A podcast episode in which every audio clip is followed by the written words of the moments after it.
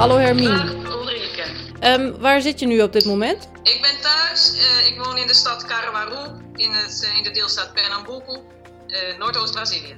Dus hoeveel kilometer zitten we dan nu uit elkaar? Vanaf Nederland dan? Ongeveer 6000 kilometer geloof ik, 6000 zoveel. In ieder geval niet te horen.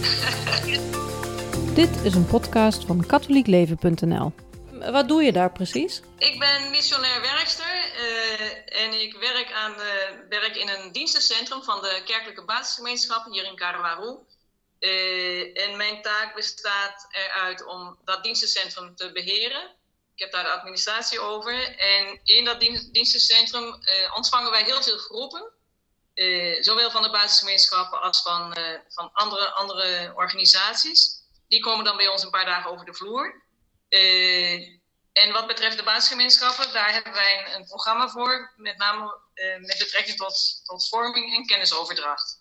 Op verschillende punten. Dus bijvoorbeeld bijbeloverdracht, bijbelkennis, maar ook politieke maatregelen die je moet kennen. Je moet weten hoe dat allemaal in elkaar zit, politiek gezien. Zowel op gemeentebeleid als op deelstaat en het Rijk. We bereiden mensen voor de agrarische, ecologische tuinbouw bijvoorbeeld. Daar hebben we cursussen over en workshops. Van alles doen we. Ja. En kun je dat nu ook allemaal doen, op dit moment? Nee, natuurlijk niet. Vanaf half maart heeft de gemeente Caruaru heeft alles stopgezet. En de deelstaat ook. De scholen zijn dicht, de winkels zijn dicht, net zoals als in Nederland. Het is nog net geen lockdown, maar wel heel veel restrictie. Dus we zijn gewoon dicht gegaan. Dus we werken op dit moment niet op het dienstencentrum. Het dienstencentrum heeft ook een groot terrein, dus daar wordt op dit moment wel wat mee gedaan. Dus we planten, we hebben mais en bonen geplant en andere dingen, want dat kan dan wel allemaal. Maar de cursussen die zijn allemaal per 20 maart stilgelegd. En we weten niet wanneer dat weer opgenomen weer door zal kunnen gaan. Waarschijnlijk ik denk op zijn vroegst in augustus, september, zoiets. Zo, dat duurt nog wel even. Hoe zijn de mensen eronder? Ja, het is wat verschillend. Dus mensen die iets meer geïnformeerd zijn, die zijn zeer bezorgd vanwege een paar factoren. Dus ik weet niet of je daar iets van meegekregen hebt. In Brazilië op rijksniveau hebben we op dit moment te maken met een fascistische regering, een niet-regering, dat moet ik beter zeggen, die alleen maar vindt dat alle winkels en alles maar gewoon weer open moet, alle bedrijven, want als alles dicht is, is dat slecht voor de economie. Mm-hmm. De deelstaten zijn het daar niet mee eens, dus die doen wat ze kunnen, maar de steun vanuit het Rijk is dus op dit moment niet heel. En dat betekent dat dat heel zwaar is voor gemeentes en de provincies, zeg maar, om dat in goede banen te leiden. Nou, dat betekent dat heel veel mensen zijn zeer bezorgd over de nabije toekomst. Een aantal andere mensen die hebben het gewoon niet zo in de gaten. En de sociale distantie of de maatregelen die worden genomen om dus niet de straat op te gaan, om in huis te blijven, die worden door heel veel mensen, ongeveer de helft van de bevolking, niet opgevolgd. Dus aan de ene kant hebben we een desastreus beleid van de federale regering. Aan de andere kant heb je heel veel mensen die zich niet houden aan de oproep om thuis te blijven. En die twee dingen, ik ben zelf zeer bezorgd. Ik denk dat daardoor deze coronavirus hier nog echt 2 of 3 maanden heel veel slachtoffers zal maken. Precies dat gebeurt op dit moment. De infectiecijfers in Brazilië gaan eind mei al hard omhoog. De Braziliaanse president lijkt dat niets te kunnen schelen. Op video's is te zien dat hij mensen gewoon omhelst. Hij houdt geen afstand. Meer dan 500.000 mensen zijn besmet met het virus. En het zijn er waarschijnlijk nog veel meer. Er is een heel groot verschil tussen de landen die deel uitmaken van de Europese Unie. Die hebben een sociaal netwerk, die hebben hun gezondheidszorg op nationaal gebied redelijk goed. In ieder geval veel en veel beter georganiseerd dan hier. Dus ik heb wel begrepen dat bijvoorbeeld in Nederland was er een capaciteit van intensive care van 1200 bedden of zoiets dergelijks. Nou, dat is binnen een paar weken opgeschroefd naar het dubbele. En al die bedden zijn uiteindelijk niet gebruikt, bij wat ik ervan vernomen heb in de media. Hier ligt dat heel anders. Dus op dit moment is 90% van de intensive care bedden die zijn bezet. En de piek hebben we nog bij lange na niet bereikt. Dus dat betekent dat er heel veel mensen zullen overlijden, omdat er gewoon geen voldoende zorg is. Niet voldoende bedden. En dat is zeer, zeer schrijnend. Ja. Hoe doe je dat zelf? Wat doe je er zelf aan?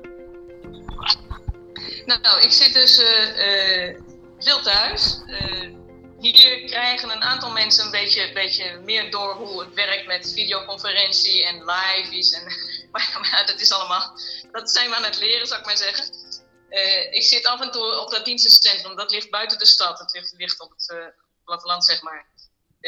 En daar hebben we 1 beheerder die daar bezig is, die de boel onder controle houdt. Dus dat is allemaal wel veilig.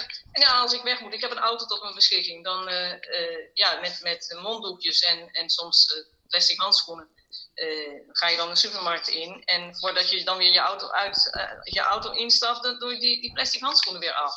Zo. Dus ik ben wel heel voorzichtig. Ik eet gezond. Ik slaap goed.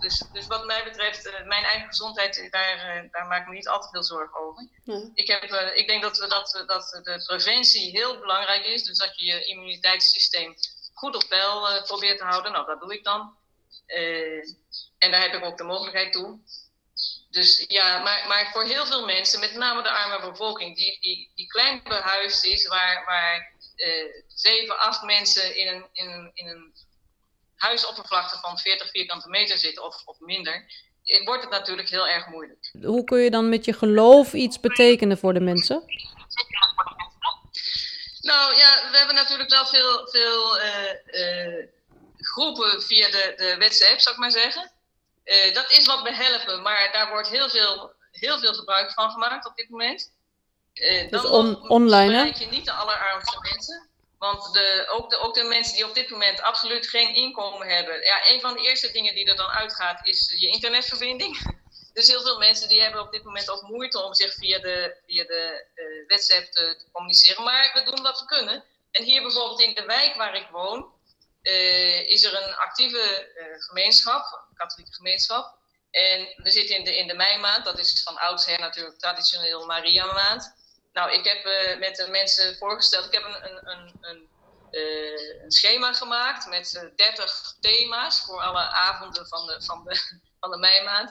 En elke avond is er 1 iemand hier in de wijk verantwoordelijk om een soort meditatie, een klein woord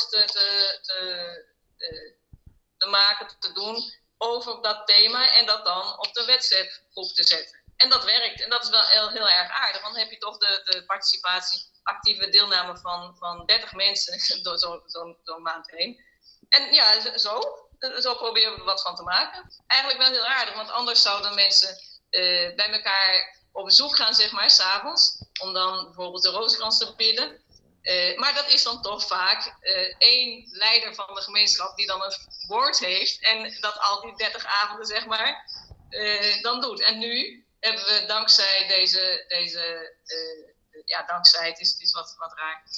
Maar door de coronavirus zit iedereen thuis. En heb ik in ieder geval getracht om dan de actieve deelname groter te maken. En dat gaat aardig. Niet elke avond gaat dat even goed hoor, maar de participatie is dus erg aardig. En we proberen natuurlijk in allerlei andere groepen en via de met name dan via de WhatsApp, ja, de mensen wel een hart onder de riem te steken. En er zijn ook wel initiatieven hier in de stad om bijvoorbeeld de mensen die op straat wonen, om daar in ieder geval elke dag een warme maaltijd voor te verzorgen. Nou, daar doen we dan als dienstencentrum aan mee, in de zin dat we daar iets aan voedsel voor kunnen aanbieden.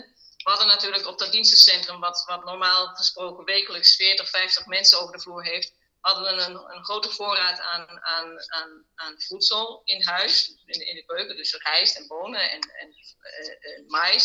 Nou, dat hebben we allemaal bekeken op de datum van hoe lang dat nog goed zou zijn. En daar is eigenlijk een groot deel van naar deze organisatie, dit netwerk van organisaties gegaan, die elke dag 200 maaltijden bereidt en verdeelt onder de mensen die in Karuaru op straat wonen.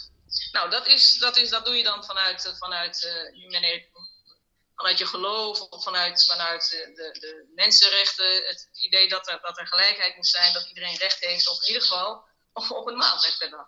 Ja, en zo kun je ook nog iets betekenen in de praktische zin. Ja, dat is heel praktisch en dat kunnen we doen, gelukkig. En nou ja, goed, dan zo help je dan mee. Hoe gaat het bij jou? Ga jij dan nu ook meer bidden of als je je zorgen maakt? Je klinkt heel positief, maar hoe beleef je geloof dan nu in zo'n situatie? Nou, geloof is een leidraad in het leven. Dat is een constante, dus... Ik vind, voor mezelf is geloof heel erg verbonden aan actie. Dus geloof zonder werken, dat heeft voor mij niet zoveel zin. Ik woon alleen, ik heb een tuintje en ik heb altijd wel een paar rustpunten, zeg maar, in de dag. Ik werk graag in de tuin en als ik dan even ga zitten, zijn het altijd meditatiemomenten, zeg maar. En daar laat ik me mee op. Mijn geloof wordt vooral gevoed in het contact met andere mensen. Dus met actie. En of dat nou een actie is rond de liturgische momenten of praktische momenten, zoals bijvoorbeeld met die voedselcampagne. Dat zijn voor mij momenten waarop mijn geloof wordt gevoed. Hoe ben je daar terecht gekomen? Waarom Brazilië? Ik heb theologie gestudeerd in Utrecht, aan de Katholieke Theologische Hogeschool van Utrecht. Daar ben ik in mijn doctoraalfase de bevrijdingstheologie gaan studeren. En ik heb in die tijd, dat is al wel heel lang geleden, in 86, 87 een studiejaar kunnen doen hier in Brazilië, in het noordoosten van Brazilië. Nou, dat is me in de tijd heel goed bevallen. Toen heb ik de basisgemeenschappen leren kennen en de mensen die daarmee bezig waren. Wat tot gevolg heeft gehad dat ik gevraagd heb om hier terug te komen. En het bisdom van Karamaru heeft mij daartoe ook inderdaad uitgenodigd. Dat was ook een vereiste om uitgezonden te kunnen worden. Nou, en sindsdien zit ik hier. Met heel veel plezier. En hoe lang nu al? Nou, iets meer dan 30 jaar. Ik ben hier uiteindelijk, ik heb dus dat studiejaar gedaan, ben ik teruggekomen, ben ik afgestudeerd en in 1989 ben ik hier opnieuw naartoe gekomen. Hoewel, na 30 jaar, als je dan ziet wat er op dit moment gebeurt in de politiek, dat is wel zeer frustrerend hoor. Dat je al 30 jaar lang bezig bent om op te komen voor gelijkheid, voor gelijke verhoudingen tussen man en vrouw, tussen... Nou, van alles en nog wat, dan dat is wel frustrerend als je dat nu ziet, hoe dat allemaal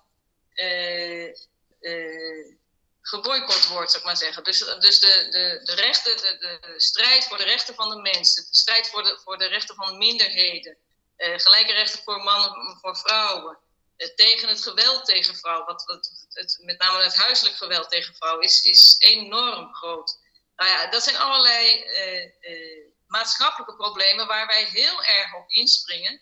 En die je nu na 30 jaar werken, zou ik maar zeggen, door de huidige regering wordt dat allemaal onderuit gehaald. Dus het is ook best wel gevaarlijk. De veiligheid is enorm afgenomen in de afgelopen 2 jaar.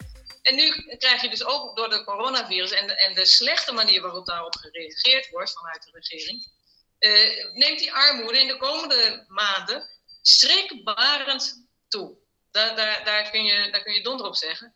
En dat geeft voor ons natuurlijk... Dat is een enorme uitdaging om eigenlijk weer helemaal opnieuw van nul af te beginnen. Opnieuw de mensen te organiseren. Opnieuw wegen te zoeken om de hoop levend te houden, zou ik maar zeggen. Nou, daar moeten we voor gaan staan de komende tijd. Ongelijkheid is zeer schrijnend. Ik ben hier 30 jaar geleden geweest met twee medestudenten. En eentje daarvan die zei altijd, het evangelie ligt hier op straat. Dus, en dat is ook zo. Dus de verschoppelingen der aarde, waar je in Nederland zo netjes over, zo mooi over kunt zingen, zou ik maar zeggen, dat is hier zo reëel. Dus dat zie je op elke hoek van elke straat. Nou weet ik ook wel dat er natuurlijk in Nederland erg veel veranderd is en dat er ook armoede is in Nederland. En met name het hele migratieproblematiek van de afgelopen jaren is natuurlijk ook heel uitdagend. Maar ik ben hier nog altijd goed op mijn stek. Toen ik hier kwam bestond het mobiel nog niet eens. Maar de afgelopen jaren is daar natuurlijk wel enorm veel in veranderd vanwege de sociale media. Dus ja. Je communiceert je met veel makkelijker. Ook een uitkomst voor nu. Ja, natuurlijk. Maar ook binnen de organisaties, dus de pastorale, sociaal pastoraat of wat voor pastoraat dan ook. Ja, dus de sociale media die zijn natuurlijk enorm belangrijk geworden. Dit was een podcast van katholiekleven.nl. Bedankt voor het luisteren.